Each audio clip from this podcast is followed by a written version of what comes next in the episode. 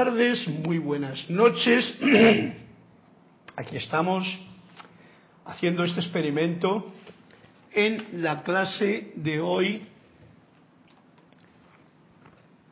en la que me veo pues eh, dando la clase y también de cabinero. Y todo ha sido por un empujón que me dieron ayer algunos de los radio y televisión, audio y, vídeo oyentes, que me dijeron, ay, que no vamos a perder la clase. Y digo, bueno, si tengo algo que hacer, pues eh, no puedo venir.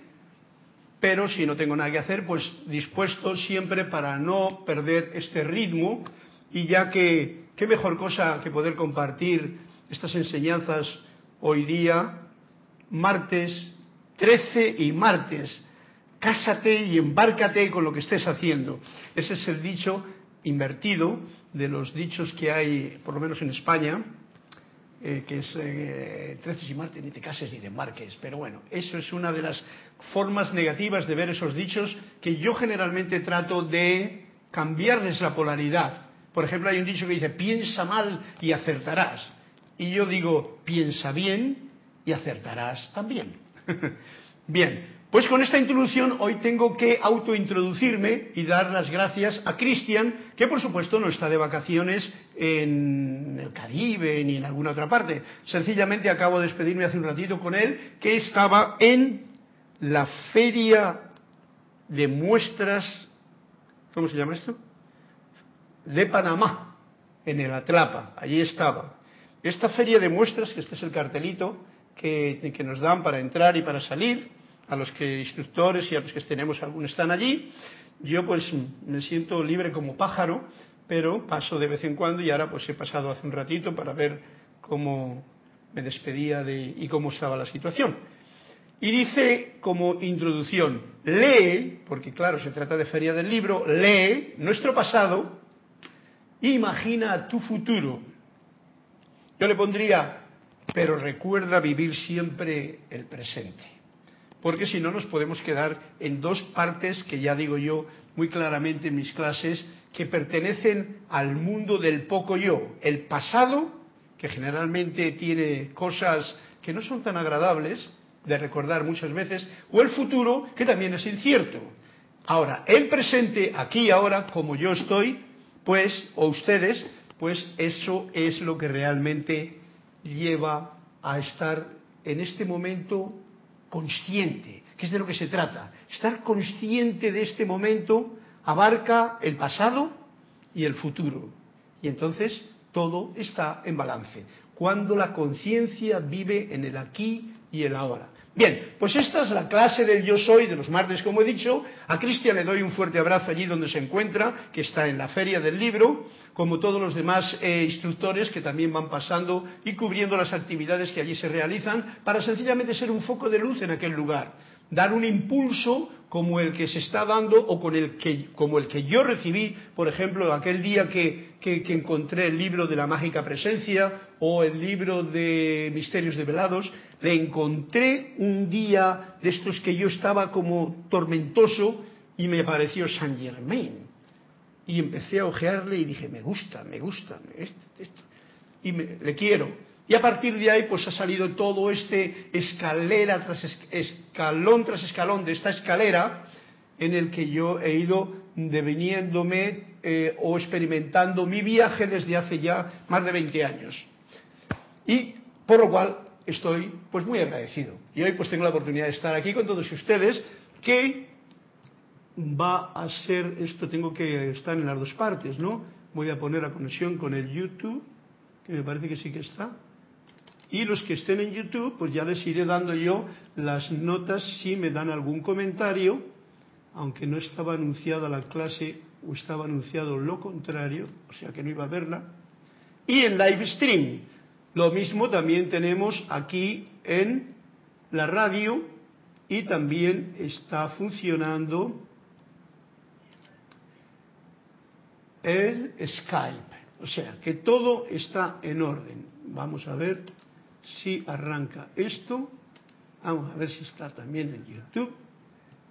Y, bueno, me perdonaréis que tenga que estar aquí como en, en la parte técnica y en la parte práctica del día de hoy.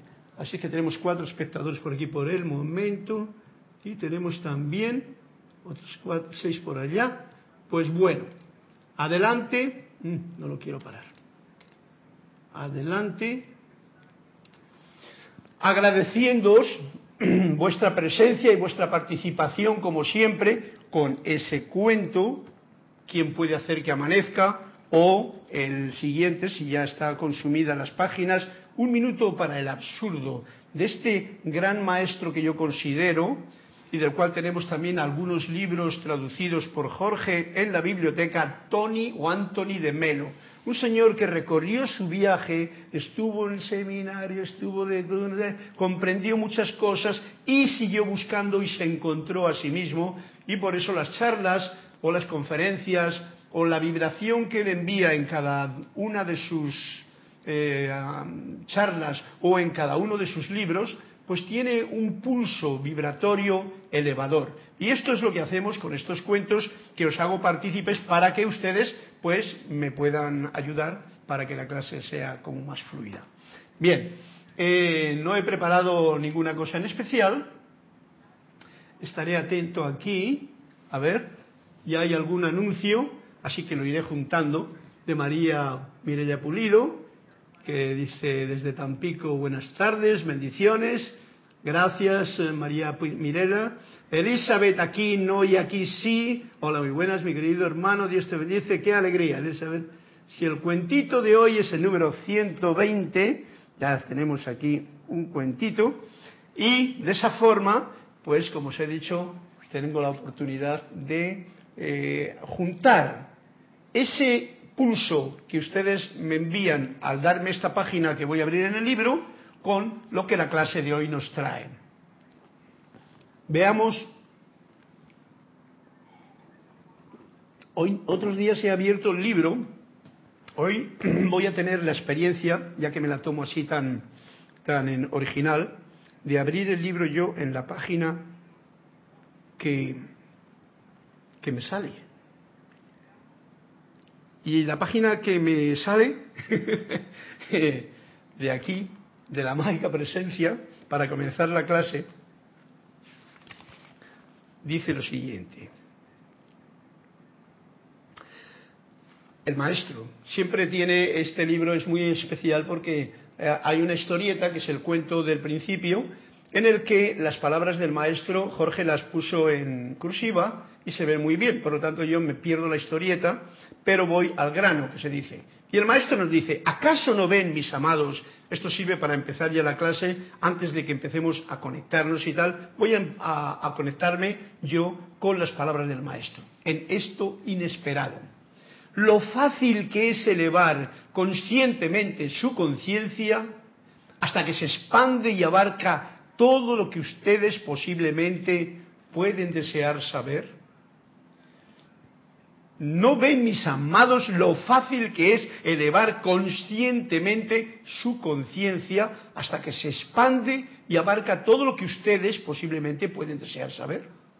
Este es el método que deseo que ustedes utilicen y al así hacerlo elevarán su conciencia hasta el punto en que de hecho comenzarán a comprender la gran ley y a lograr su uso completo y operación voy a apagar de aquí el sonido del micrófono, del micrófono, sí, o de los auriculares, para no, para centrarme más.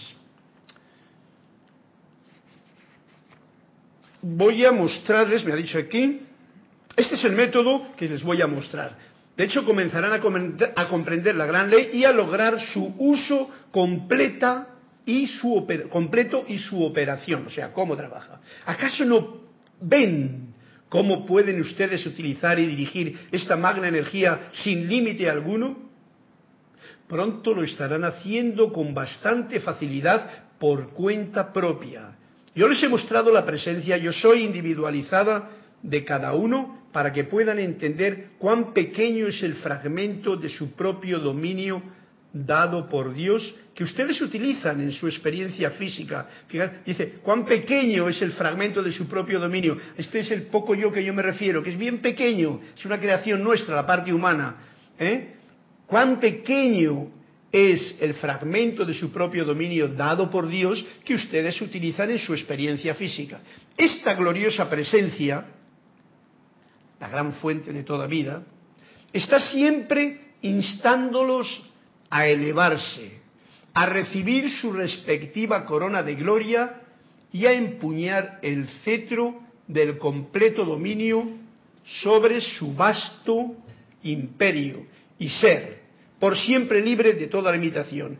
Esta trascendental presencia yo soy que ustedes acaban de ver en su propio verdadero maestro, el puro ser crístico, en toda majestad y maestría, en pleno dominio eterno sobre todos los mundos, sobre todas las cosas creadas. Voy a chequear aquí a ver si está todo en orden.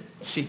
Bueno, como me ha pillado a mí mi sorpresa, ya que he abierto aquí la situación, hay una frase también que dice el maestro, que es antes cuando les indica que cada uno enfoque su conciencia sobre la luz en el corazón que viene de la magna presencia yo soy esta luz que sabemos que viene desde la magna presencia. Y para eso voy a comenzar, ya que viene a cuento, con esta afirmación que os invito que hagamos juntos. Magna y todopoderosa presencia yo soy. Encaro tu eterno amanecer y sol de mediodía y recibo ahora tu magna presencia, esplendor y actividad en todas mis actividades, especialmente en esta clase, ahora y por siempre. Gracias Padre, Madre, porque así es.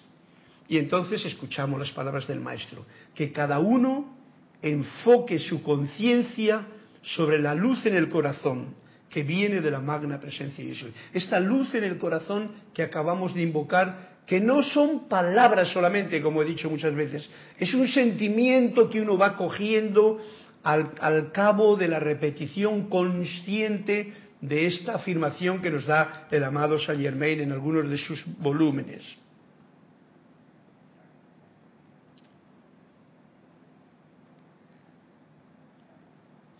Bueno, voy a leer un poquito más aquí, porque como esto me pide sorpresa y quiero haceros partícipe de lo que hay aquí, dice, después de que dijo el maestro esto, Dice, al rato abrimos los ojos y podíamos ver y escuchar dentro del mundo del Maestro Ascendido al haber elevado nuestra conciencia durante la meditación, porque esto es la entrada a una meditación, enfocar la conciencia sobre la luz en el corazón que viene de la magna presencia y soy y mantenerla tratando de observar todo hasta que, sin quedarse agarrado con nada, hasta que sea el silencio el que llene realmente mi percepción.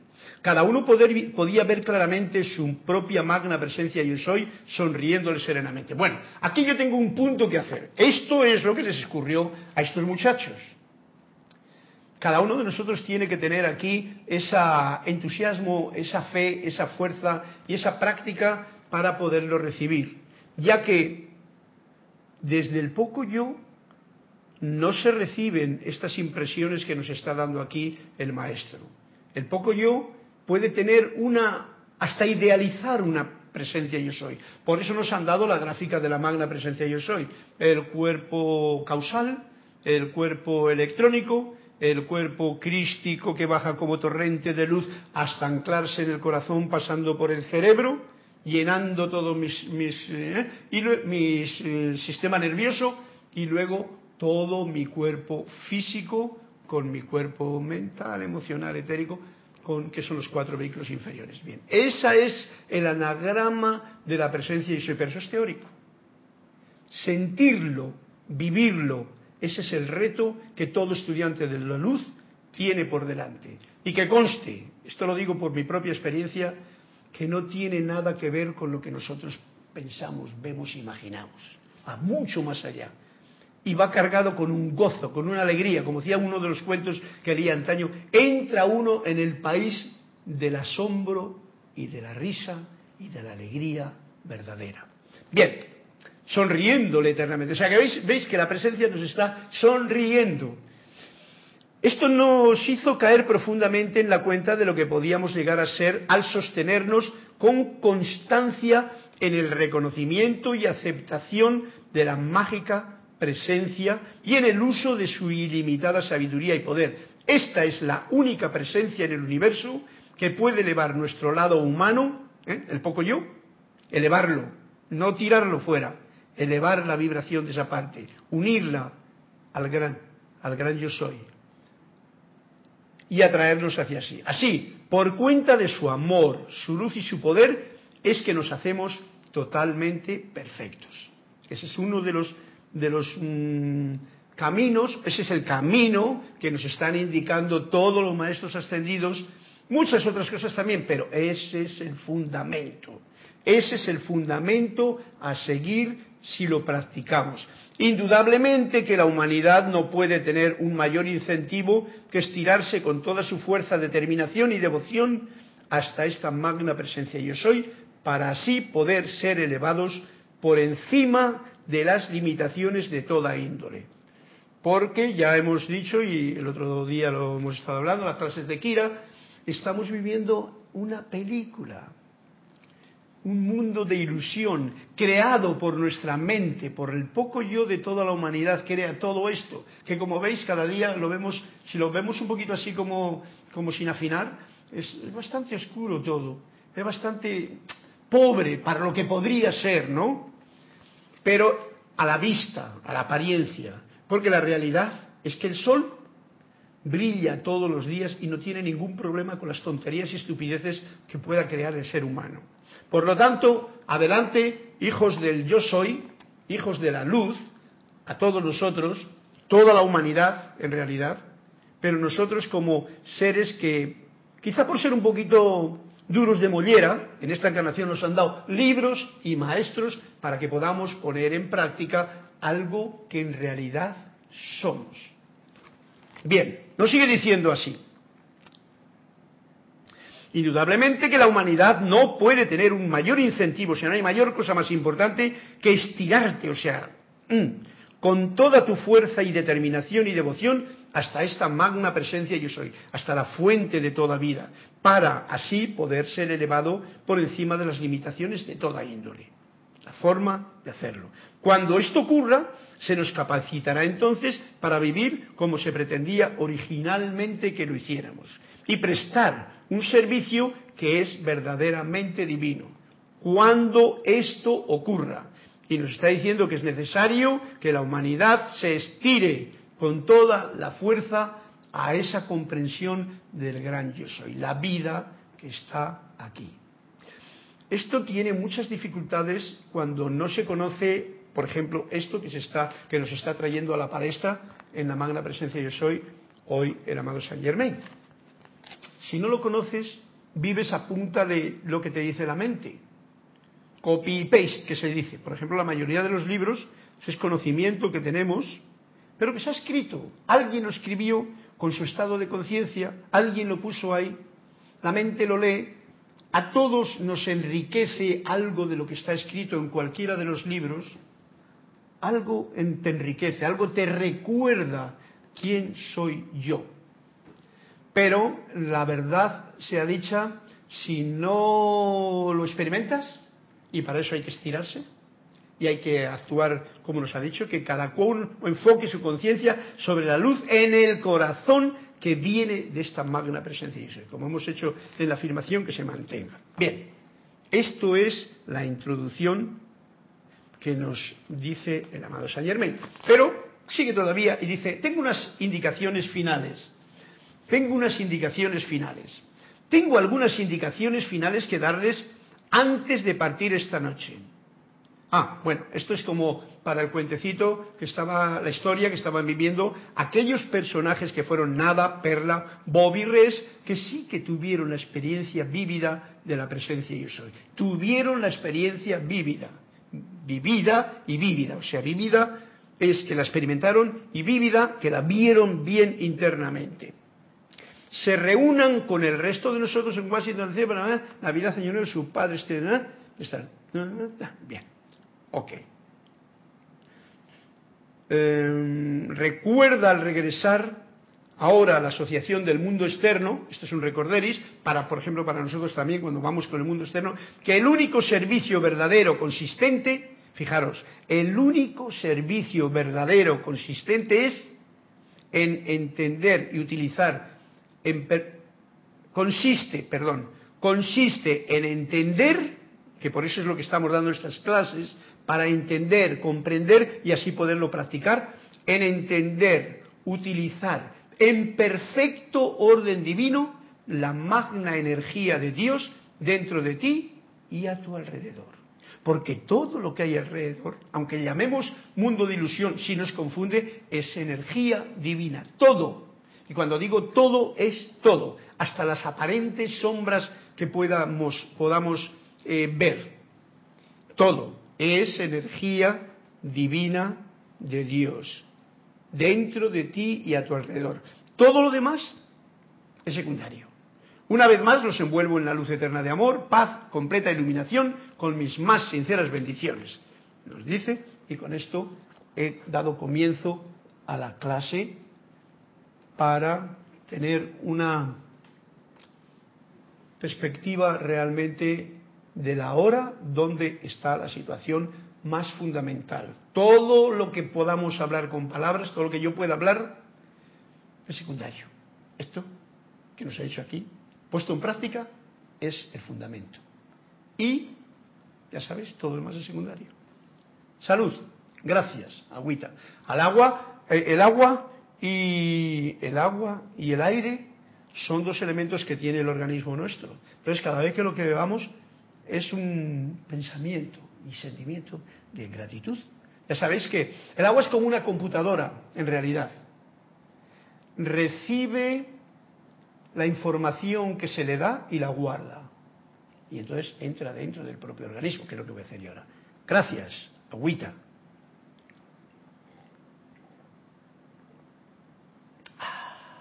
Para que me sale en este proceso de curación que yo todavía estoy en él, porque, por lo que sea, he tenido esta pequeña prueba, que va con la clase de hoy, de estas semanas pasadas en la que cogimos aquí un montón, un constipado y un catarro y una cosa. Voy a apuntar datos que tengo aquí. Nueve. Seis. Dos.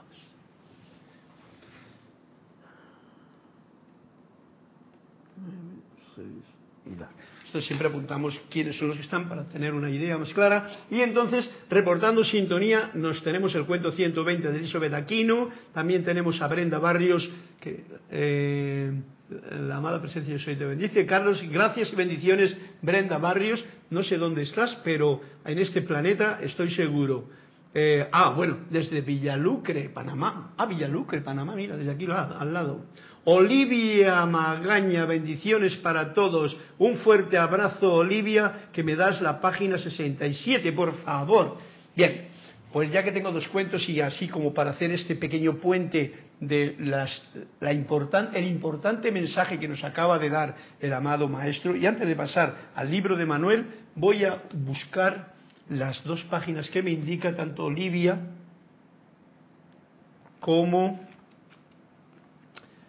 Elizabeth, a ver dónde se encuentra esto, y a ver si está por aquí, Olivia te que buscar en este libro, porque ese otro ya está casi utilizado. Ok, vamos a ver, Olivia, si no lo entiendo, porque como esto también es una sorpresa para mí, pues podéis participar con lo que realmente mm, os indique este cuento de Tony de Melo. Cuando el maestro era todavía un muchacho, tenía un compañero en la escuela que no dejaba de ensañarse con él, el bullying este famoso, ya en aquellos tiempos, siempre. Posteriormente, ya viejo y arrepentido, aquel tipo había acudido al monasterio donde fue recibido con los brazos abiertos.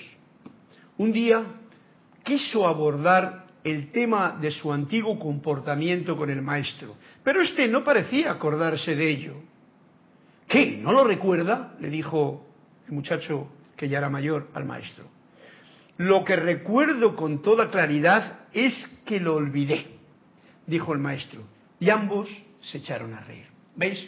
Un momento más de lo que se llama la armonía manifiesta, porque cuando el perdón se emite y el olvido llega, la gracia aparece y todo lo demás, todo lo que está desarmonizado, desaparece. Y esto es lo que le ocurrió al maestro, por lo cual recibió a ese muchacho que era el que le hacía bullying cuando era pequeño, pues le recibió con una gran sonrisa y con un fuerte abrazo. Olivia no tiene mucho que entender, pero es una lección que nos da para que olvidemos todo lo que no es, todo lo que nos han podido hacer, que lo llenemos de gratitud, de gracia, directamente, que lo llenemos con la gracia del perdón y continuemos el camino, sonrientes. Ese es el mensaje que a mí me da el cuentecito, que ya le voy a marcar para que no para que no lo repita. Gracias Olivia por este hermoso cuento que nos ha contado Tony de Melo con tu colaboración. Y también tengo otro cuento que vamos a ir a él, que está en la página 120, ya cuento los dos al tiempo y así luego me dedico más a esto que tenemos hoy por delante. Está en la página 120, que por supuesto, bueno, voy un poquito más acá, esto para ti Elizabeth, se llama autenticidad. El maestro nunca le impresionaron los diplomas al maestro nunca le impresionaron los diplomas y los títulos. Él se fijaba en las personas, no en los certificados. En cierta ocasión leyeron decir, si tienes oídos para escuchar el trino de un pájaro, no necesitas fijarte en sus credenciales. Bien, otro cuento sencillo que nos trae a la palestra, eh, Elizabeth, Aquí sí, aquí sí le he puesto yo para que no sea aquí, no, sino aquí sí, estar en el presente.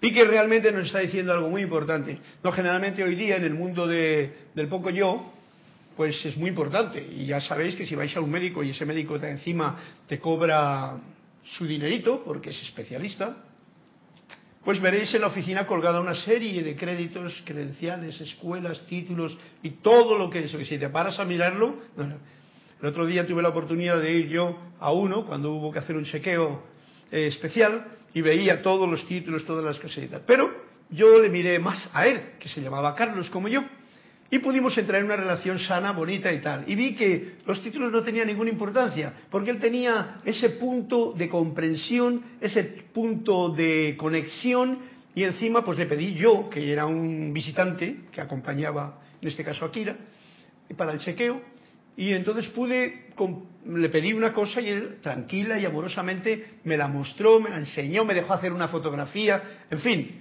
había una calidez de visión, era como el, el canto del, del pájaro. Ya no me tenía que fijar en los títulos que tenía este señor, sino en la cualidad armoniosa, alegre, satisfactoria porque encima no había ningún problema, por lo cual pues se veía en una situación como de, ok, esto va bien, todo, adelante. Entonces ese momento en que el médico te pasa esa, esa ¿cómo se llama? Esa, ese optimismo, esa certeza de que no hay nada por lo que preocuparse y de que continúa con tus experiencias, que no hay más por lo que poner atención en esa situación. ¿Veis?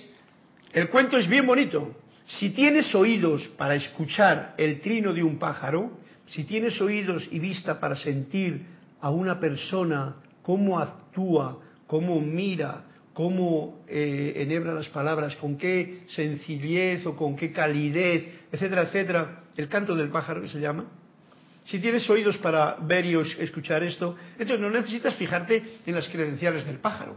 ¿eh? Hay pájaros que ponen el otro día estaba mirando yo, porque como tenemos una serie de pajaritos por casa volando así como libremente y cantando, digo, voy a ver, cómo son los de los loros. Y había unos pájaros, loros, que tenían un precio, había algunos, unos azules bonitos que eran, pero hasta de 14 mil dólares cada uno. Digo, wow.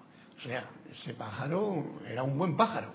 Bien, será una credencial. Pero si luego ese pájaro resulta que le llevas a casa y por lo que sea ni habla, ni canta, ni dice nada, es más, no tiene ni ganas de comer? Pues de poco te sirven las credenciales y hasta el dinero que has pagado por él. ¿No? Sin embargo, uno más sencillo igual te está cantando, pues como el que el que apareció, que dicho sea de paso, Kira le tiene en casa y ha hecho una ha entablado una amistad eh, eterna con él, sí eterna porque va a durar más allá de la vida, ¿no? Del pájaro y de Kira. Y, que es como alma, vida y corazón, y que canta y que habla y que le dice cosas y que... Y un pájaro, un periquito normal, normal, que un día salió de un jardín y se posó eh, en la pechera de, mm, de la chica que cuidaba a la mamá, de Kira. Y ahí le tenemos en casa, como un fiel guardián.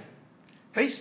Ninguna credencial, pero cómo canta, cómo sabe él cuando viene uno por la puerta. ¿Eh? Esas son el, si tienes oídos para escuchar el trino de un pájaro. Esto nos está dando un toque de atención, Elizabeth, para estar muy atentos a lo que ocurre en nuestro alrededor, porque muchas veces y esto tiene que ver con el juicio, prejuicio y calificación o crítica que podemos hacer de cualquier situación que se nos rodea. Esos comandos de mi poco yo anulan la oportunidad de escuchar el trino de ese pájaro, de, esa persona que se te presenta. Es muy delicado esto. Esto lo tengo que ver mucho, tiene que ver mucho con la música, ¿no? cuando yo me encuentro con gente que quiere tocar, le digo, no pienses, porque el pensar, es, al pensar uno emite un juicio. Y si yo toco un, cojo un instrumento y estoy pensando aquí, ah, no, pues esto es un sol, es un do, pero es corchea. Si yo pienso todas estas cosas, no enhebro una melodía. y por eso les digo a la gente, cuando uno toca música tiene que sentir. O sea, para escuchar el trino del pájaro tienes que sentir, no juzgar.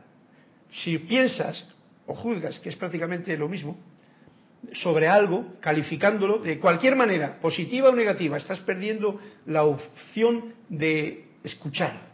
Escuchar es vaciarte del pensamiento para que te llene lo que de esa fuente de energía viene hacia ti. Entonces enhebras y empiezas por cualquier nota. Os digo esto para que veáis lo fácil que es tocar, ¿no? Yo no soy un flautista, ni mucho menos, pero me gusta tocar la flauta.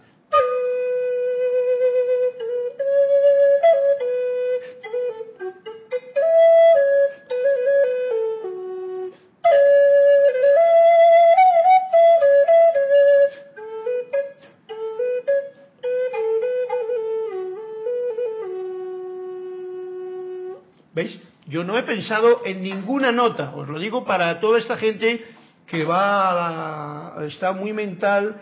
Entonces, no es que esté mal eso, no está mal. Bueno, si quieres seguir ese proceso, yo hubo un tiempo en que estudiaba armonía y cuando vi quintas prohibidas, octavas prohibidas, digo, ¿cómo que tanta prohibición en la música? Me di cuenta realmente que eso era cuestión del conservatorio.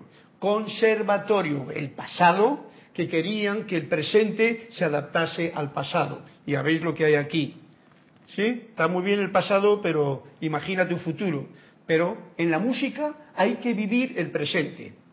Cuando uno hace música, tú o uno, el que toque, el instrumento que sea, da igual, la voz, ha de quedarse vacío de juicio, de temor, de todo. Y entonces, con la mayor tranquilidad, emitir un sonido, ya sea con instrumento, y llenarle con el gozo que tú puedas expresar en ese momento. Si a eso te metes tan profundamente, puedes seguirle y enhebrarle otras notas. Y juega, juega ahí. Y verás qué bonito que te sale la melodía. Y eso es lo que hemos de permitir que cada vez que nos encontramos con alguna persona ocurra también eso es como el pájaro que viene. Tú escuchas el trino de ese pájaro y para eso tú te quedas receptivo. Ya sabéis lo que es escuchar. Escuchar no es no es estar a ver qué me dice que yo le voy a decir. Eso no es escuchar. Tampoco escuchar es creerte todo lo que te digan. O sea, no. Es estar atento para recibir la impresión de ello y luego, con tus cualidades de discernimiento, pues tomar lo que te convenga y lo que no, pues dejarlo a un lado, porque no te pertenece. Bien, esto se llama el cuento de Elizabeth Aquino, autenticidad. Esto es ser auténtico. Tú te fijas no en las credenciales del pájaro, sino en cómo canta ese pájaro. Y ahí está la música que nos interesa tener presente. Muy bien, pues con estos dos cuentos ya hemos terminado y como no tengo más cuentos aquí, pues eh, Flor Narciso desde Cabo Rojo, Puerto Rico. Ah, sí, me manda otra página. Flor, ok, gracias, la 192. Lo dejaré para más tarde porque son las 8 y 8. Voy a apuntar yo aquí. Esto es para que veáis también cómo va el proceso de cabinero y el que da las clases. Hoy he conjuntado las dos situaciones y estoy tratando de hacerlas para que funcionen. Funcione simultáneamente. Esto es lo que se, realmente es lo que se llama religión. Religión, religare, se llama unir. Unir. En el caso más puro, la religión es unir la parte mental del poco yo este es mi concepto, con el gran yo soy, con la fuente, con la luz. El poco yo está lleno de sombras. Son nuestros baches, nuestras cosas que creamos, poco yo. Mental, la mente es muy especial, muy buena. No estoy criticando la mente o el intelecto. Es una herramienta maravillosa que tiene la mente superior para funcionar en el, punto, en el plano en que vivimos. Pero está llena de baches está llena de mm, programas que no son piratas, diríamos. Está lleno de creencias que no te dejan discernir con naturalidad lo que realmente uno está viendo. Y se fija más en los créditos que en el canto de la situación o del pájaro. Bien, eso es eh, algo que quería yo traer a colación, en este caso, ¿eh? que no sé en realidad para qué era. Pero de todas formas vamos al grano, que es el cuento 192, eso es, 192, voy a ver si está en esta página. Venía cuento con la religión. Religión significa unir, religare, unión. Eso es la verdadera religión. Unir cabinero, con unirme yo con ustedes que están ahí. Con Olivia, con, Brenda, con Elizabeth, con María, con Flor, con todos los que están escuchando y que no dan eh, la cara por lo que sea y que están escuchando atentos a la clase, unir. Ese sentimiento de unidad nos lo da lo que hemos dicho en el principio de la clase. La atención sostenida en la luz que pulsa radiante en mi corazón y en el tuyo. Eso nos une.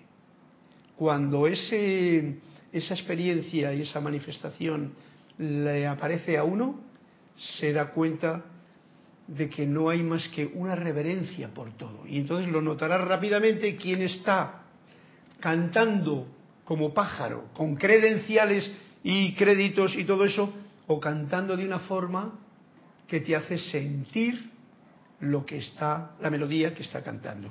La página que me ha dicho Flor es la 192. Ajá. Bueno, pues voy a leerle ya porque no quiero volver otra vez aquí. Porque además el cuento de Flor se llama realidad. Si tenéis algún comentario que hacer, ya sabéis que libremente lo podéis hacer. Yo tengo la posibilidad de mirar y ver si hay algo que queráis comentar con respecto a lo que estamos hablando. Y la clase, pues que ya ha comenzado hace tiempo, continúa ahora. Realidad, dice este cuento. Aunque el maestro parecía saborear la vida y vivirla a tope, también se sabía que afrontaba grandes riesgos, como cuando denunciaba la tiranía del gobierno corriendo el peligro de ser arrestado y hasta morir, o cuando llevó a un grupo de sus discípulos a ayudar a una aldea que había sufrido el azote de la peste. El sabio no teme a la muerte, solía decir. Es bien importante, gracias Flor, porque este es el tema fundamental para enfrentarnos con el, próximo, con el capítulo que estamos leyendo. El sabio la persona que realmente realiza el verdadero ser dentro de no teme a la muerte. Los maestros nos lo dicen por activa y por pasiva. El gran director divino, el poderoso Victory, San Germán de la muerte no existe. La muerte simplemente que te bajas del tren de la experiencia de vida en este plano para continuar en esta vida eterna del gran yo soy. ¿Cómo es más allá? No me importa a mí ahora. Lo que me importa es lo que yo tengo entre manos con la conciencia que yo tengo en mi haber. Eso es lo que solía decir el maestro. ¿Por qué tiene un hombre que arriesgar la vida tan fácilmente? Le preguntaron en cierta ocasión. Porque claro, cuando vas con una gente y le vas a un, a un pueblo donde resulta que la gente ha estado con la peste, pues hay gente que tiene, se me va a contactar, se me va a contagiar. Esas cosas nos pasan a todos. A mí me ha pasado incluso. Y, eso que me digo que no, a mí la muerte, un momentito, eso se verá cuando la cosa llegue. Y ahora simplemente yo me estoy preparando. Y lo que yo les digo es preparémonos para esa actividad tan gozosa, tan gloriosa, que todo el mundo parece tenerla miedo. ¿Por qué tiene un hombre que arriesgar la vida tan fácilmente? Le preguntaron en cierta ocasión al maestro que actuaba de esa forma. ¿Por qué tiene una persona que preocuparse tampoco por, por el hecho de que se apague una vela cuando el día ya ha amanecido?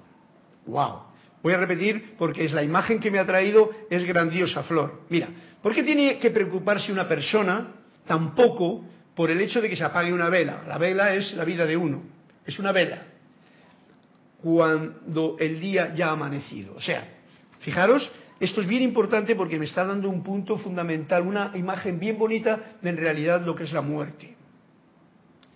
Uno no tiene a la muerte porque mi, luz aquí, la tuya, es como una vela. Una vela, aquí no tengo ninguna vela. Una vela que está encendida, una velita ya sabéis que ilumina bien poco, ¿no? Pero da su luz. Esa es la vela. Eso es la luz que puede haber en mi corazón, en el de ustedes, como una vela. Entonces se apaga esa luz, esa velita, y resulta que entras en el eterno amanecer. Recordemos lo que es eterno amanecer y sol de mediodía, la afirmación del principio de la clase. Cuando entra uno en el eterno amanecer, que es cuando uno desencarna, es así, no le demos más vueltas, eso es lo que hay se, consumió esta velita que estaba aquí haciendo su trabajo de aprendizaje y de comprensión y de servicio, que como hemos dicho, ¿cuál era? Ya no sé cuál es la página. ¿eh? Servicio a la presencia. Se apaga la vela y entra en un gran amanecer. ¿Qué puede qué, ¿Por qué tiene una persona que preocuparse tampoco por el hecho de que se apague una vela cuando el día ya ha amanecido? Yo he traído esta reflexión, eh, Flor, para que tengamos más confianza aún y nos consideremos como una vela que hay que cuidarla, que hay que protegerla también, pero sin miedo. Porque cuando esta vela se apague, con toda seguridad, yo os lo digo, entras en el gran y eterno amanecer, que es la vida eterna, que no la puedo expresar con palabras, pero que todos vamos a estar bien gozosos, a pesar ¿eh? de esas creencias que nos han metido de cielo con ángeles, infierno con no sé qué, purgatorio, cuento, un cuento que nos han metido para tenerte controlado. Yo así claro lo veo porque estoy en la edad de Saint Germain y no me queda más remedio que sentirlo de esta forma. ¿Ok? Pues gracias Flor por este cuento tan iluminador porque nos trae un punto fundamental para la clase en que hoy estamos metidos. Ya son las 8 y 16, porque tenemos 16 minutos de clase con Emanuel, que nos dice así, siguiendo la clase. Recordemos lo que la semana pasada decía. A ver qué dice aquí.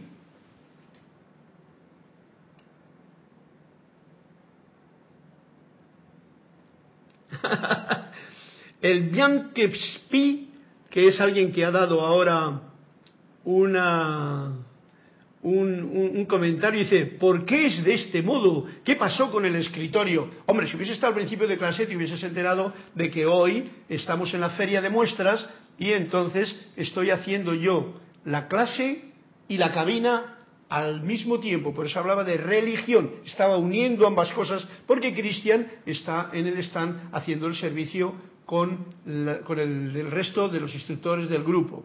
Ese es el motivo porque yo he dicho, ya que me pidieron que diese la clase, que digo, y no tenía otra cosa que hacer más importante, digo, voy a continuar la clase. Ese es el motivo porque estamos aquí viendo un panorama diferente, para que ustedes también se enteren de cuál es el proceso que se llega aquí en la clase. Y si quieren algún día, pues también puedan llevarlo a cabo. Este es el asunto para ti que te llamas Blanquespi, que no sé quién eres ni de dónde me das el toque, pero que te le agradezco con mil bendiciones. Alonso Moreno Valencia dice, desde Manizales, Colombia. No sé si es el mismo, no. Y está un poquito despistado. Entonces, Blanquespi, ¿quién eres tú, Blanquespi? ¿Qué pasó con Mario Pinzón? Mario Pinzón da la clase los jueves a las 7.30 y hoy es martes y 13 y la clase de las 7.30 de los martes la doy yo. Y hoy la estoy dando, como te he dicho antes, me he pasado del escritorio que está ahí a la cabina para hacer las dos funciones simultáneamente. Vamos al grano con la clase de hoy, el libro de Emanuel.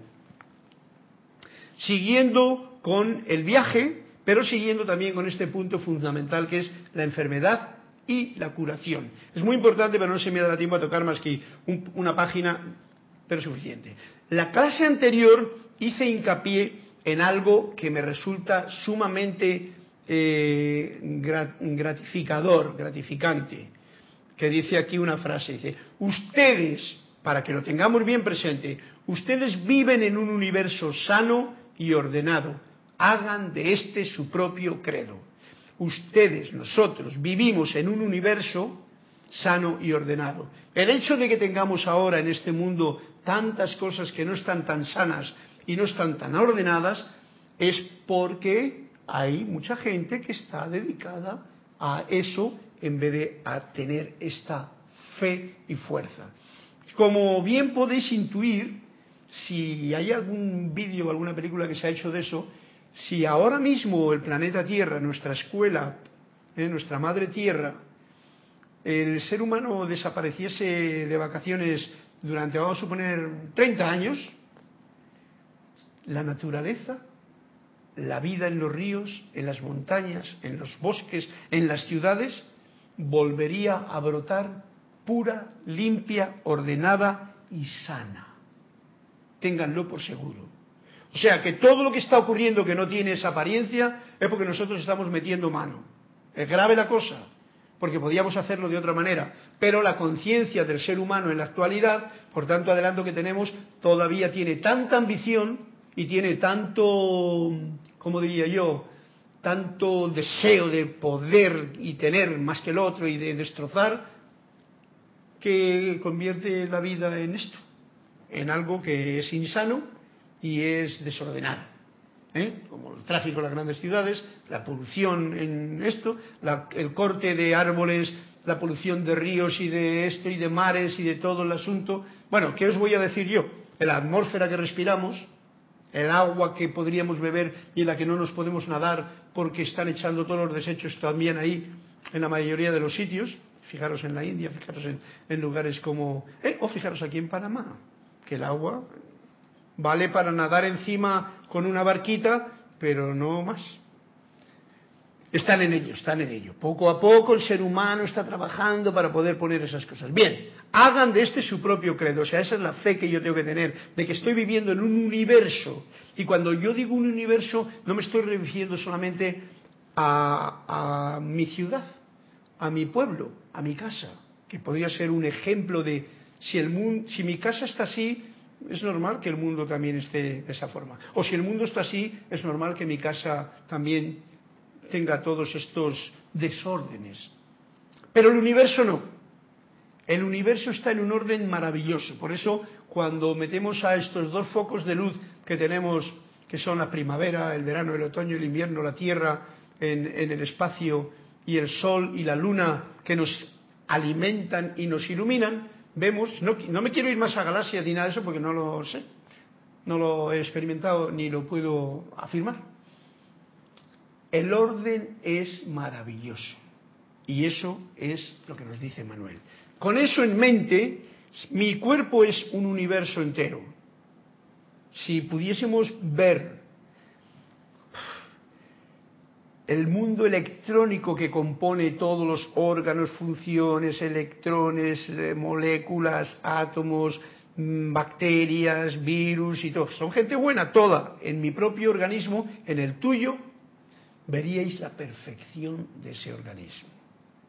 Pero no solamente a nivel de microscopio, sino al nivel de lo que se llama la conciencia del ser humano vista dentro de uno. ¡Wow! Todo lo que hay afuera, ni una sombra es con respecto a esto. Por lo tanto, así puedo hablar yo de lo que es la enfermedad y lo que es la curación.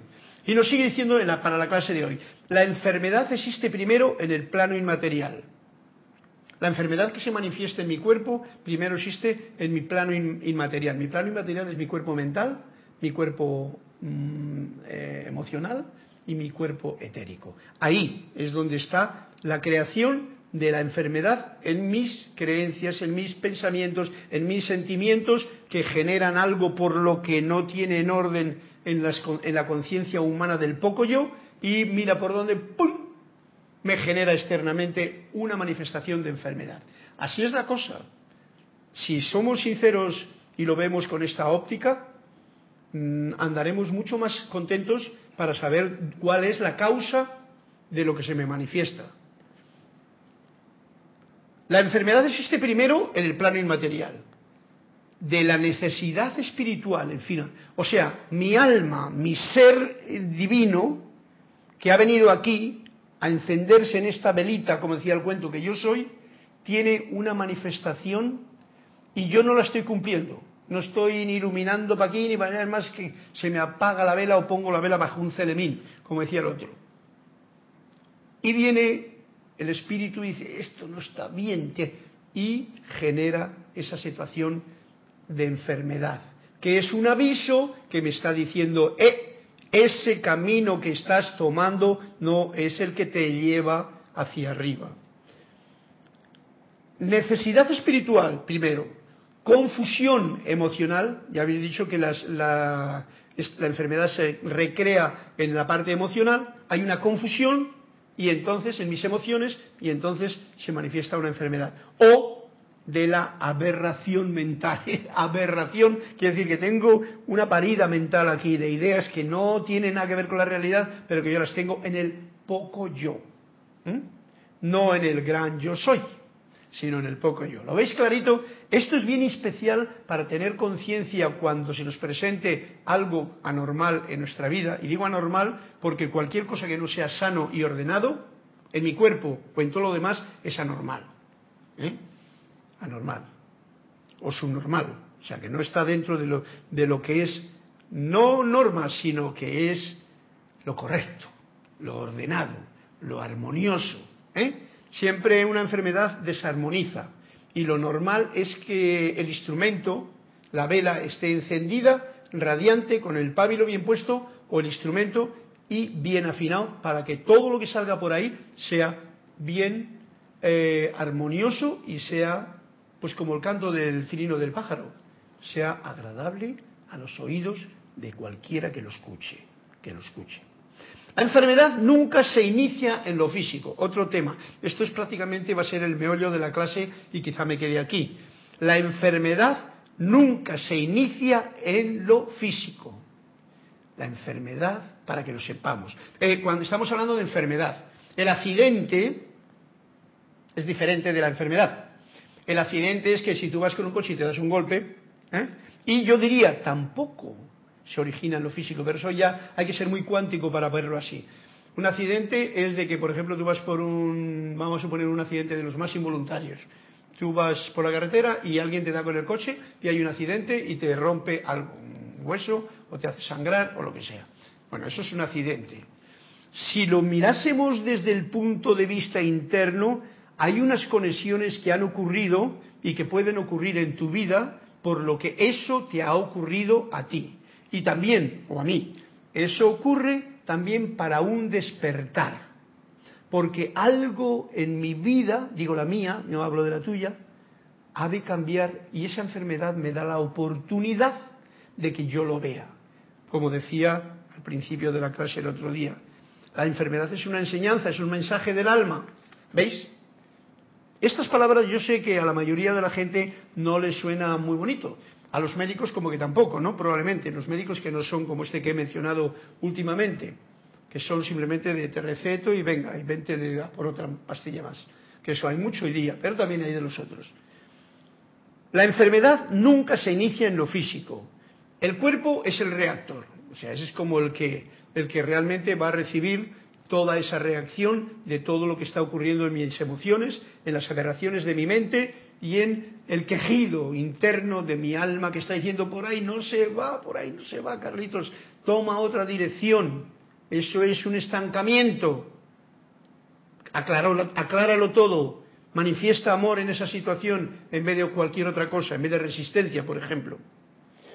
Este, el cuerpo es el reactor. Este vibra con la tensión, la tensión que se produce. Y no es más que una manifestación externa de la varaunda interna.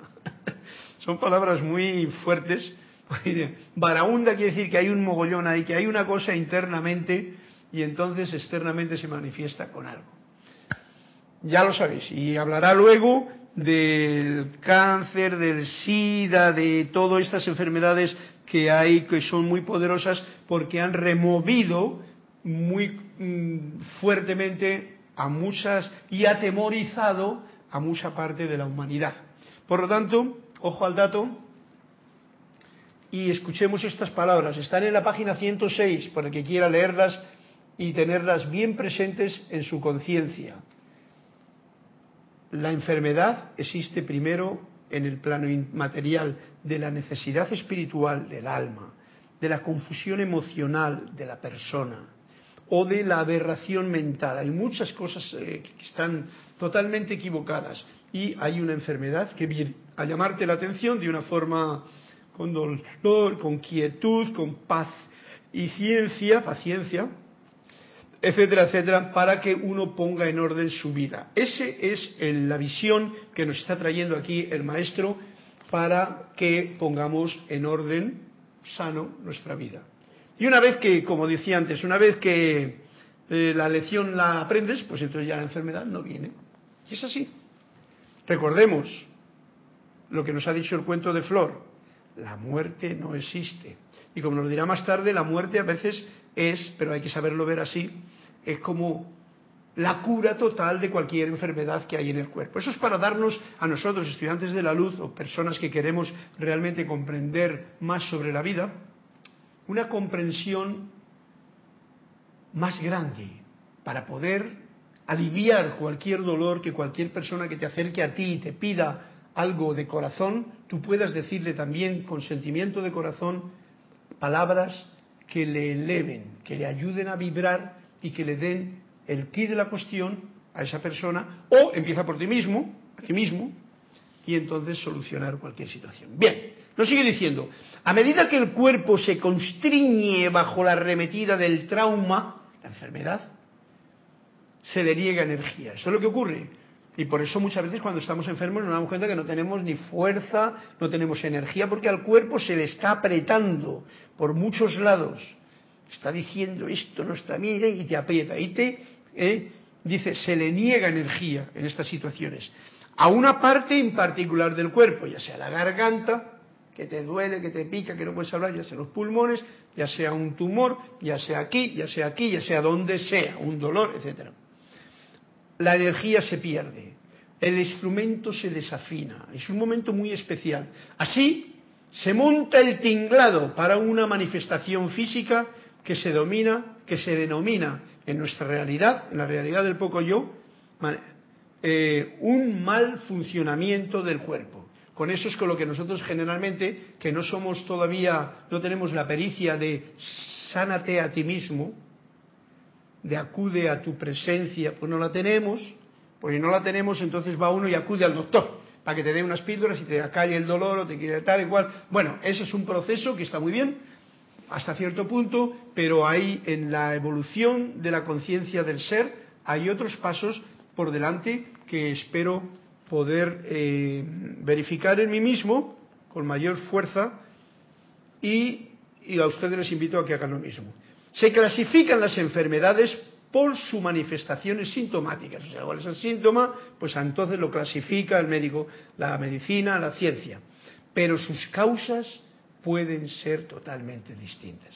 O sea, a una persona le duele la cabeza y uno dice dolor de cabeza, ay, pues tiene no sé qué, tal igual, dolor de cabeza. Pero ese dolor de cabeza puede ser por un conflicto interno que tengas, puede ser porque tienes un problema con tu mujer o con tu hijo o con tu tal, o puede ser con tu vecino, o puede ser porque te está dando vuelta. O sea, hay muchas causas que pueden causarte un dolor de cabeza. O puede ser que te has dado un golpe en la cabeza. Te has dado un golpe en la cabeza y te duele. O puede ser que has dormido mal esa noche y te duele la cabeza. En fin, he puesto un ejemplo básico para saber que las causas pueden ser totalmente distintas. Por lo tanto, aunque el médico tenga estipulado ciertas cosas por lo que ocurren ciertas historias, por ejemplo, cuando hablamos de cáncer, de sida y de tal, está dándonos una terapia, unas pautas para tener en cuenta de cómo funciona la cosa. La misma enfermedad puede darse en dos seres diferentes por dos razones diferentes. Y esta es la forma en que cada cuerpo expresa su descripción de la desunión. ¿Eh? Recordad, hace un momento he dicho que el religión, cuando hablaba de cabina y, clase en la mesa y aquí, y ahora lo he unido, reunión, ¿eh? religión, que es lo mismo religare, o unión.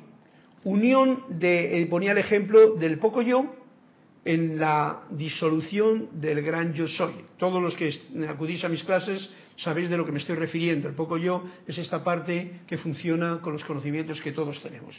Tu poco yo, mi poco yo, yo hago mi poco yo, es como un globo que la hincho todas las mañanas.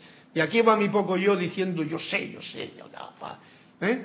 y manifestando tus credenciales, etcétera, o sencillamente caminando por la vida humildemente, o vete a saber, cada cual tiene un poco yo diferente. Y nos dice, esta es la forma en que cada cuerpo expresa su descripción de la desunión. La desunión que hay entre lo que yo creo, lo que yo pienso, lo que yo siento en mi poco yo y el gran yo soy, que es todo bondad, es todo alegría, es todo perfección, es todo orden y es todo sanación. Hay una desunión y por lo tanto llega un momento en que te dice, vamos a ajustar las clavijas un poquito para afinar este instrumento. Y te lo manifiesta la enfermedad de esta manera. Bueno, pues ya hemos llegado al final de la clase. Como ya he leído los cuentos que tenía eh, presentes, eh, Juan Carlos Plaza dice feliz noche y gracias por las clases, bendiciones. Otro día tendremos el cuento. Gracias, gracias de Carlos, buenas noches, María Mireia, con tal que a todos vosotros os doy las gracias por vuestros comentarios, por los cuentos que nos habéis pedido, por esta clase bonita que hemos tenido y que me habéis permitido comprender, porque daros cuenta de que la clase es una forma en que yo tengo de comprender estas enseñanzas de los maestros.